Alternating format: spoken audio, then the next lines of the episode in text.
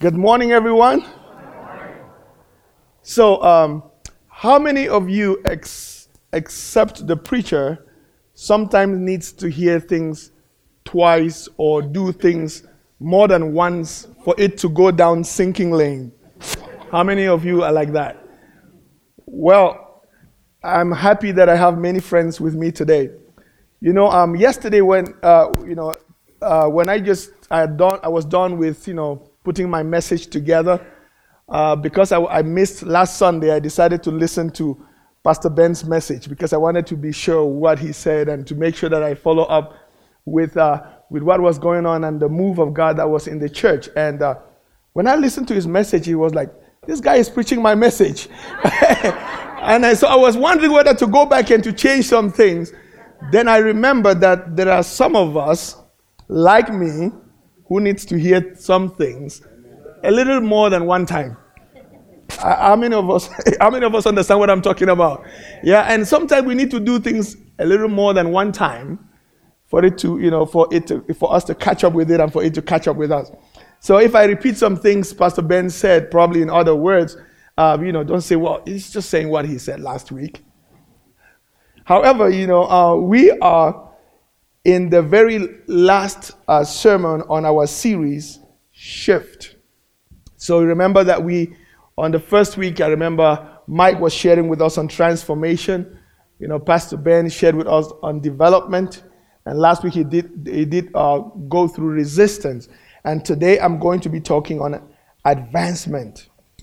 Um, and I like the way, uh, you know, Pastor Ben kicked off the other time when we were on the development message where he said that shift was just a very nice way of talking about change. Since many of us freak out when change is mentioned, so he said, you know, we look for a subtle word, we call it shift.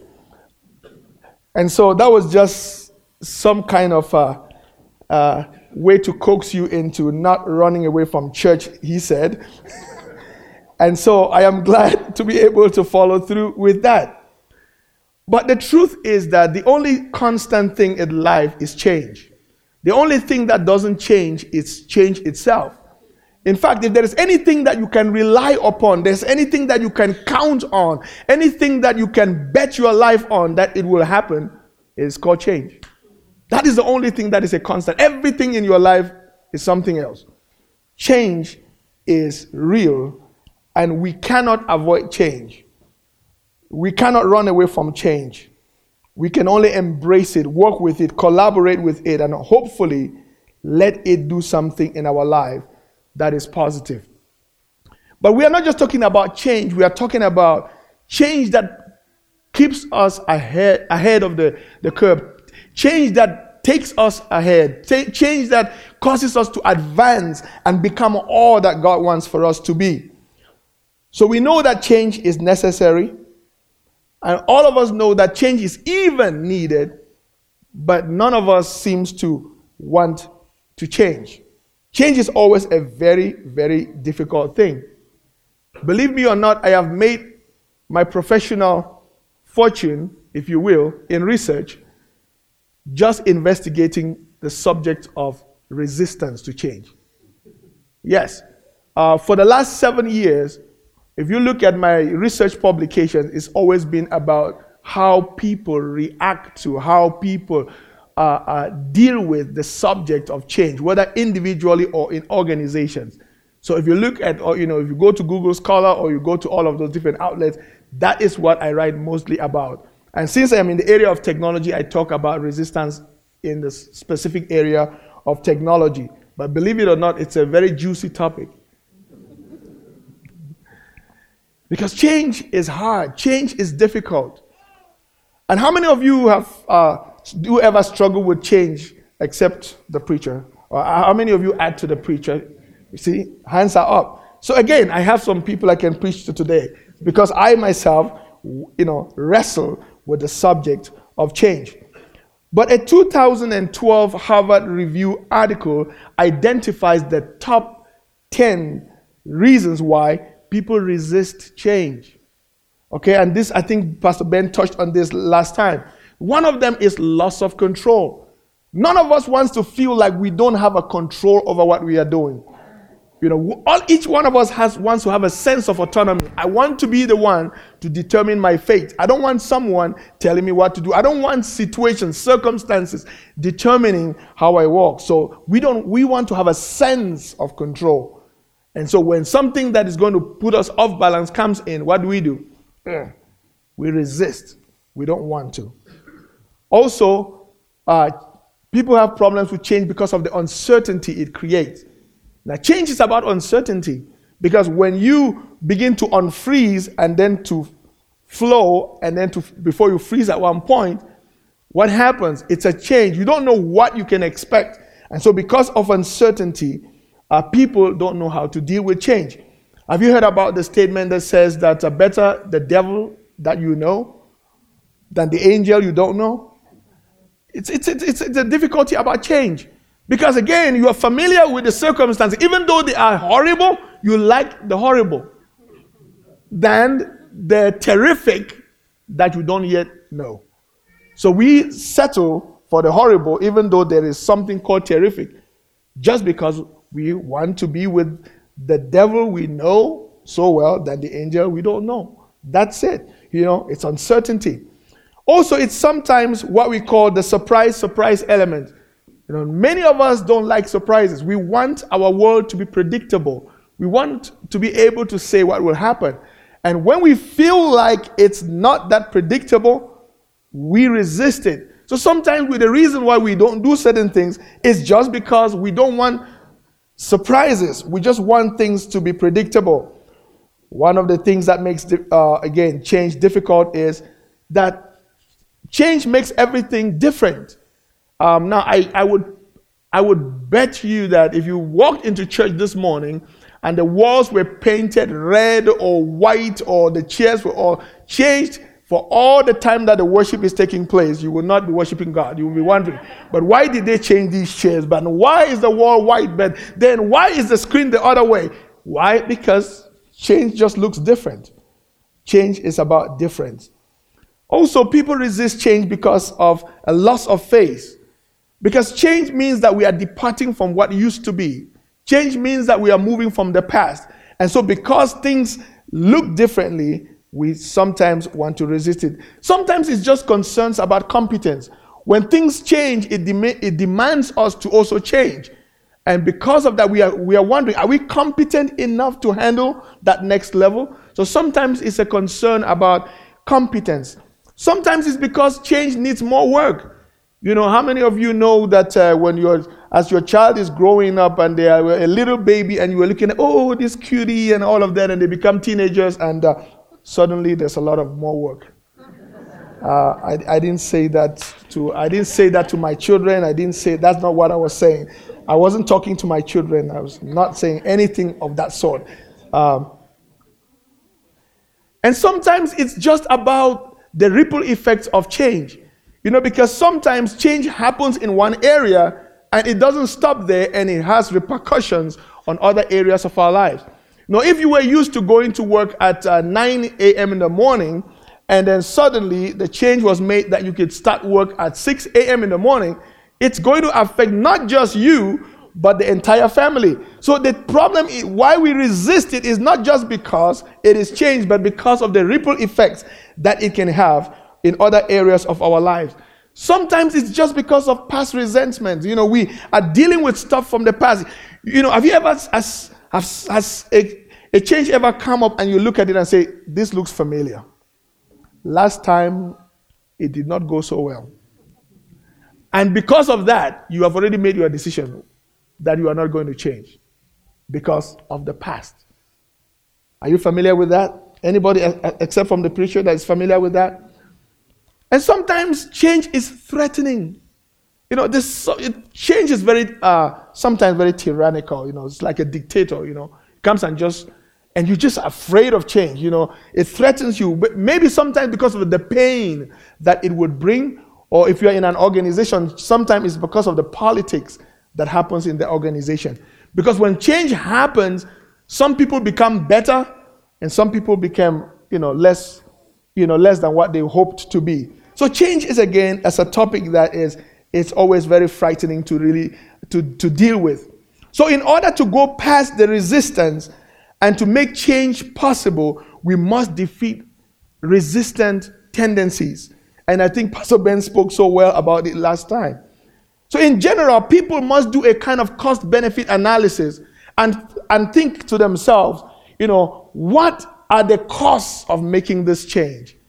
And if the costs are more than the benefits, what do you expect? There will be no change.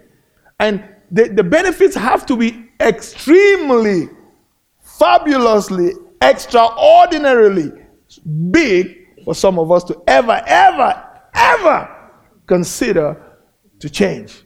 So for some of us to shift, it would take that the benefit is just as good as heaven versus hell for us to ever make a change. But that is what makes people to change. The fact that they look at the benefits and the benefits outweigh uh, the, the cost of changing. But I want us to also think about it this way. And sometimes it, that change has to be in an area that is important to us. You know, sometimes you look at something and you could change and you just say, well, that doesn't really affect my life very much. I'm not really bothered with that particular aspect of life. And so we kind of just let it go. Now we're going to read a passage from the Bible from uh, Exodus chapter 14. Exodus chapter 14. So while you're preparing to get there, let me just give you a little background about this passage. Now, the book Exodus itself is about shifts, it's about change. The very word Exodus means movement. So, this is where the God's people are moving. So, that shows you that right in the very second book of the Bible, after Genesis, after the beginning, there was a move. So I can guarantee you that no matter wherever you are starting, you will be required to move. You will be required to shift. You will be required at some point to change, to make change possible. So in Exodus, the Jews are shifting from slavery into freedom. And I love the worship of this morning. You know, sometimes uh, I don't think that we can ever appreciate the, you know, the, the worship that goes on in our church like I do. I don't know. But you know, every time, you know, you come, you are beaten by the week and you are feeling low and you listen to this world. Through it all, through it all, my eyes are on you. Through it all, through it all, it is well. I don't know, when you sing those and you sing it to the Lord, you know, doesn't, doesn't it just begin to bring things in perspective? That's why I love our worship. That's why I participate in worship so much. But it's about it's a book from about how people move from slavery to freedom, from Egypt to Canaan, from scarcity into plenty, from hopelessness to a place of hope. The book of Exodus is all about movement. It's all about change. Remember the Jews had received a promise. God had come, you know, said to them that they would be strangers in a foreign land called Egypt and that after several years, in fact, after 430 years or so, they will come out of their bondage and they will come to a land that God had promised them. That land, the Bible says, was going to flow with milk and honey. And so the time came when they really had to move. So the passage where I am going to read is when they have already left Egypt, and then they are, and, and as they left Egypt, uh, the Egyptians did not want them to leave. So Pharaoh gathered all of his army and they were following the children of Israel and they were pursuing them. And then, but the, the, the, the, what, where the intrigue is, is that they came to a place where there was the Red Sea before them, and the Red Sea is really a sea. and behind them, there was, there, was, there was Pharaoh and his armies. So they could not move ahead because there was a Red Sea, there was a natural physical barrier. They could not swim across the Red Sea. But then, when they turned their backs, there was a Pharaoh, there was an enemy pursuing them. So they were caught up in that in that atmosphere. They were already on their way, shifting, changing. But however, they were encountered by this situation. So let me read what Exodus chapter 14 from verse 10 says. As Pharaoh approached, the Israelites looked up, and there were the Egyptians marching after them. They were terrified and cried out to the Lord, like most of us will do. They said to Moses, Was it because there were no graves in Egypt that you brought us here to the desert to die? What have you done to us by bringing us out of Egypt? Didn't we say to you in Egypt, Leave us alone, let us, let us serve the Egyptians? It would have been better for us to serve the Egyptians than to die in the desert. Moses answered the people, Do not be afraid, stand firm, and you will see the deliverance of the Lord, or the deliverance the Lord will bring you today. The Egyptians you see today, you will never see them again. The Lord will fight for you. You need only to be still. Verse 15 Then the Lord said to Moses, Why are you crying out to me? Tell the Israelites to move on. Raise your staff and stretch your, out your hand over the sea to divide the waters so that the Israelites can go through the sea on dry ground. Verse 21 Then Moses stretched out his hand over the sea, and all that night the Lord drove the sea back with a strong east wind and turned it into dry ground or dry land. The waters were divided, and the Israelites went through the sea on dry ground with a wall of water on the right and on their left. What a story! What a story. You see, there are typically three reactions when we are caught up in our trouble, when we are about to make a change. There are three tendencies that naturally come up. There is the tendency to look back, and that was exactly what the children of Israel were trying to do.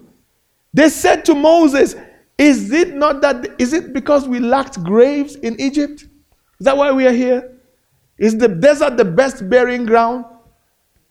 Is that the most highly prized uh, graveyard that you found for us? What's, what's the matter with you? They said, You, it was better that we stay back in Egypt and that we be slaves than that you should bring us to where we are right now. So, most of the time when we are going through trouble, we want to go back. We want to go back to our previous state. We don't want the change. We want to look back. And when, when we look back, we will want to go back. How many of you know that if you are driving and you keep looking by the side, that is where you will end up? We naturally begin to move towards where we constantly are looking. That's why you have to watch your eyes. Carefully eyes, what you see. Heard that song in Sunday school? Uh, so we have to watch for that. So the tendency is to look back. That is why the people were looking back. They said, Did we not tell you, leave us alone? Let us serve the Egyptians. Did we not ask you for that? So, in spite of the fact that God had promised them a land, a land that was flowing with milk and honey, in spite of all of those promises, somehow, because they did not want to advance, they did not want to embrace God's plans for their lives, they felt that it was better to stay where they were. But there is another way to look at this. Moses looked at it differently. So, when we are faced with a shift, some want to look back but Moses asked the people to look up. See what Moses said. He said, Don't be afraid, stand firm, and you will see the deliverance of the Lord, the deliverance that the Lord will bring to you today. And he said, These Egyptians whom you see today, your enemies that you see today, he said to them, You will see them no more. So Moses was calling them to look up. To look up is to look up to God. To look up is to depend on the Lord. He says, Look up and see the deliverance that God Himself will bring to you. So, when we are in that state of moving, we have to be able to come to a place where we begin to trust God, where we look up, not look back, but look up. Because when we look back, we are discouraged. When we look back, we see our enemy pursuing. When we look back, we are trusting in the power of our enemy. When we look back, we are frightened by what is happening. But when we look up, there is only hope that we can get. That's why the psalmist said what? He says, I will lift my eyes up to the hills from where my help comes from. He says, My help comes from the Lord, the maker of heaven and earth. Look up. But there's something better than look up. God wants us to look ahead. Look at the statement that the Lord said to Moses. The Lord said to Moses, Why are you crying out to me? Tell the Israelites to do what? To move on. Raise your staff and stretch your hand over the sea and divide the water so that the Israelites can go through the sea on dry ground. So the people wanted to go back, or the people wanted to look back. Moses asked them to look up, and then God told them, Look ahead. Look ahead. And the Lord said, No, Moses, it's not enough for them just to trust me and look up to me. I want them to advance. I want them to make progress. And let that progress be to go ahead. And it's only when they decided to make the progress that things began to happen. May I submit to you that as long as we decide not to make progress, we situations and circumstances will stay the same. It is when we decide that we are going to follow what God wants for our lives that things will change.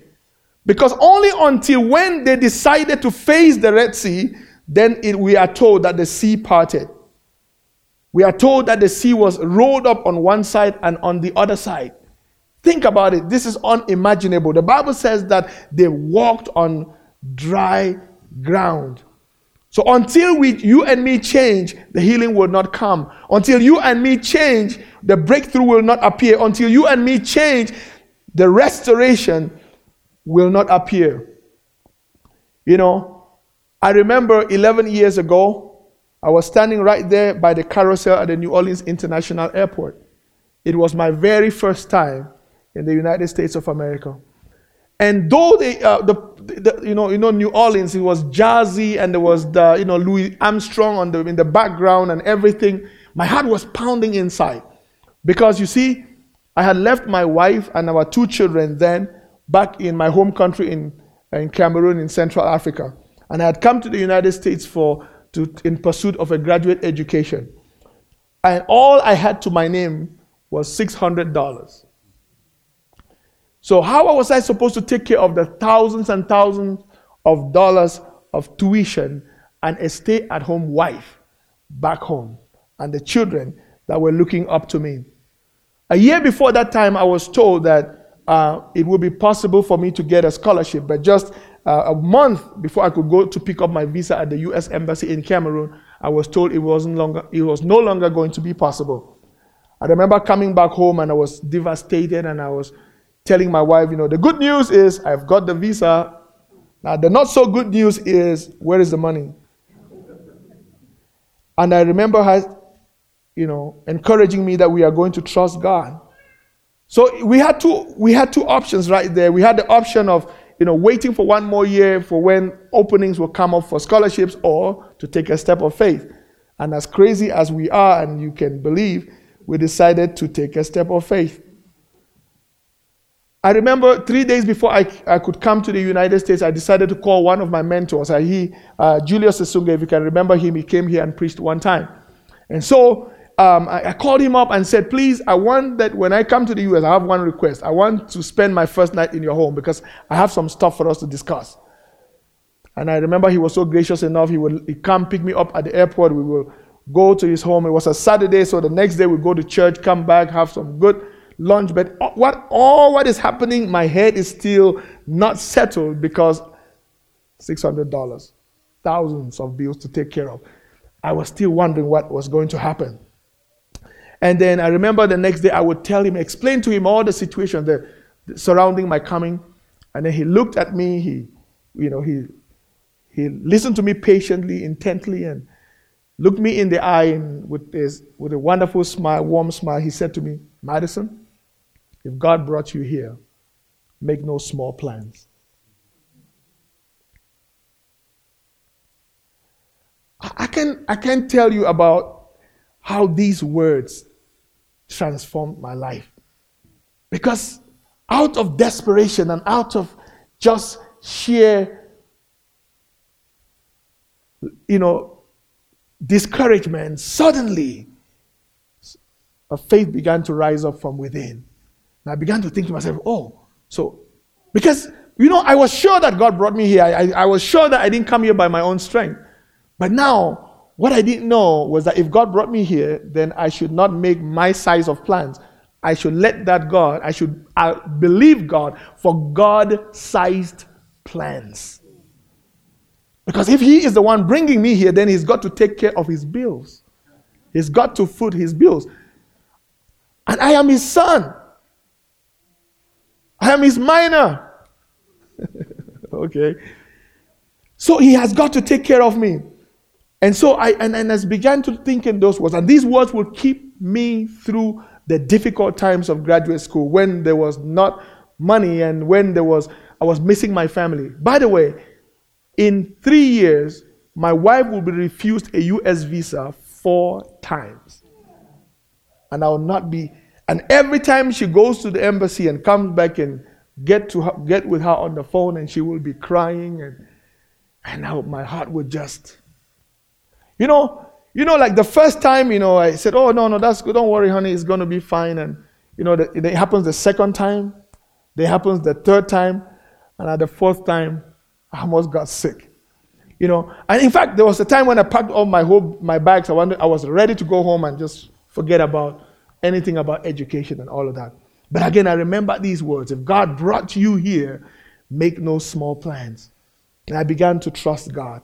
And I said to myself, I'm not going to go back in terms of my mindset, not meaning, meaning go away from my family, but not going to go back in terms of my mindset. And I decided I'm going to look up. I said, I'm going to look ahead to what God has. I'm going to trust Him for what He has.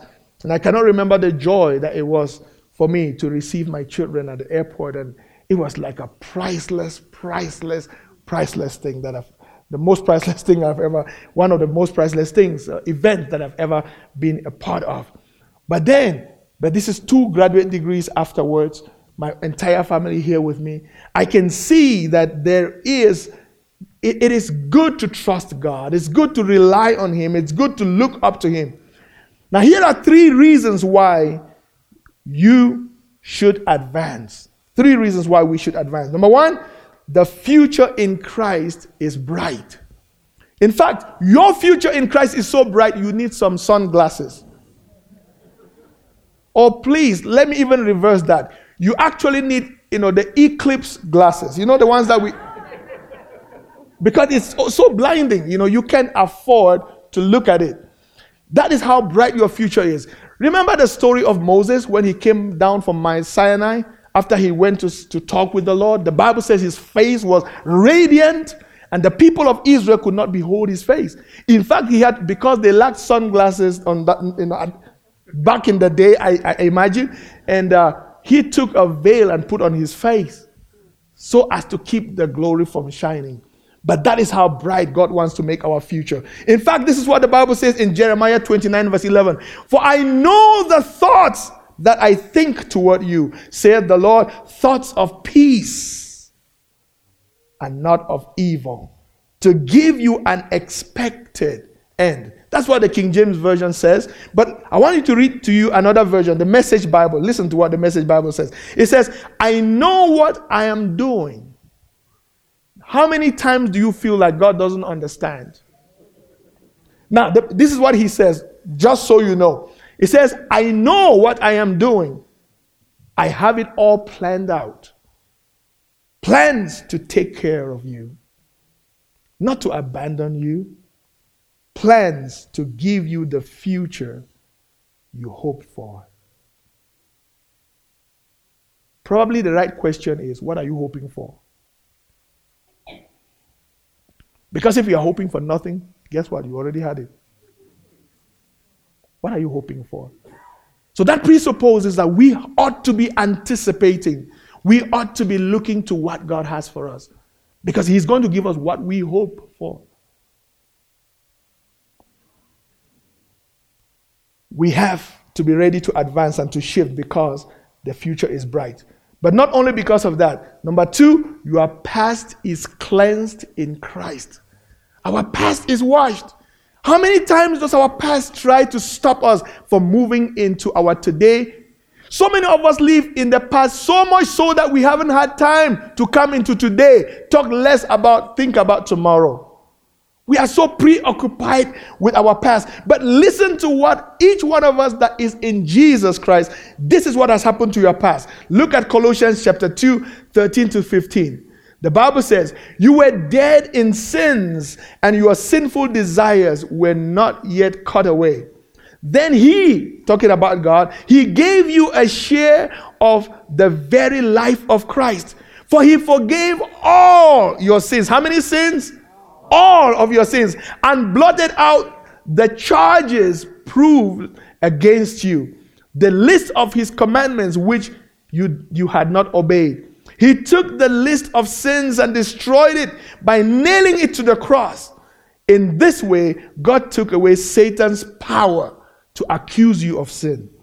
And God openly displayed to the whole world Christ's triumph at the cross, where your sins were all taken away.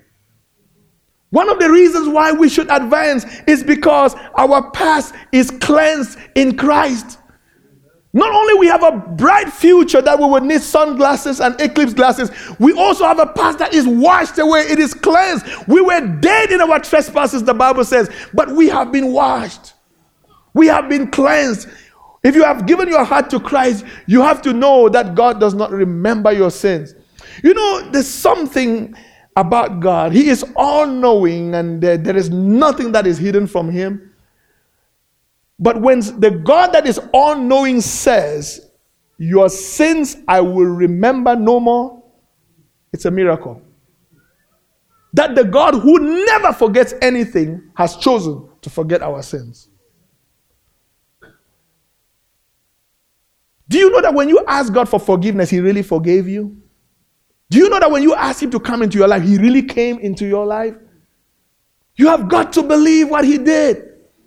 And that's why we advance because we have dealt with the past. Let the past be past so that we can embrace our today and so that we can face our future. So, but not only your future is bright and your past is cleansed in Christ, but your today has possibilities. Your today has possibilities in it. In Deuteronomy, Joshua was talking to the children of Israel in Deuteronomy 30. He said, This day I call the heavens and the earth as witness against you that I have set before you life and death, blessings and curses. Now choose life so that you and your children may live, and that you may love the Lord your God. Listen to his voice and hold fast to him. For the Lord is your life and he will give you many years in the land he swore to give to your fathers, Abraham, Isaac, and Jacob. Joshua was saying you have opportunities before you today. It says life and death. See, look at what you know. One of the things you like you've got to love God for is that He doesn't force you to do anything, but He will give you all the options. And yet, in His infinite mercy, look at the counsel He gave. He says, choose life says there is life, there is death, there is blessing, there is cursing. He said, but choose life. This is my counsel to you. This is my advice to you. If I may advise you, I would say choose life. It's better because when you choose life, it will be good for you, it will be good for your children. That is what God wants us to do. He's asking us to choose life. Today is full of possibilities. Today is a choice day.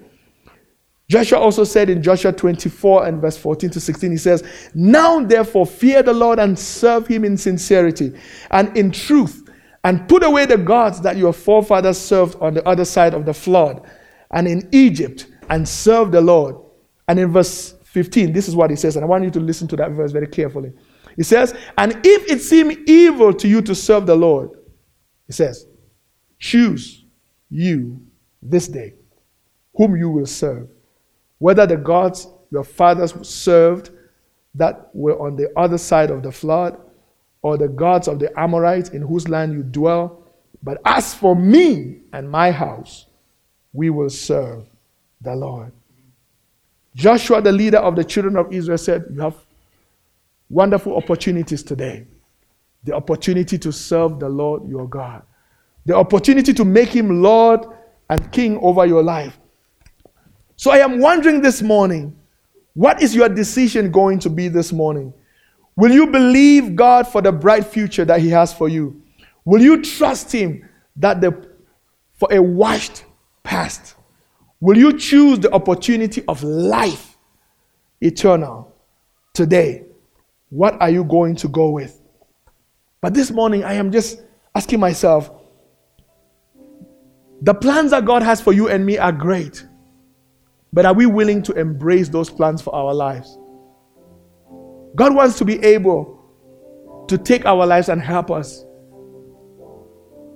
forgive our sins, cleanse us from our sins, heal us, whether it's relationally, whether it's spiritually, whether it's things that having to do with even our finances. That is, we have a God who wants to intervene in every area of our lives. I told you how I came to the United States with $600, but today I have a little bit more than that. And when I was finishing my graduate school, my PhD, I calculated. One day God just said, Get up, Madison. I want you to think, I want you to see what I have done. And I got up and I began to put together cent by cent and find out how much I had, God had brought my way. And it was more than 150,000 in the years that He had. From $600, He made, He provided to me 150,000 plus in my tenure as a student. And I looked at it and said, God, I'm going to trust your plans. He has bigger plans, not just for me, He has bigger plans for you. You can trust Him with your life, you can trust Him with your situation.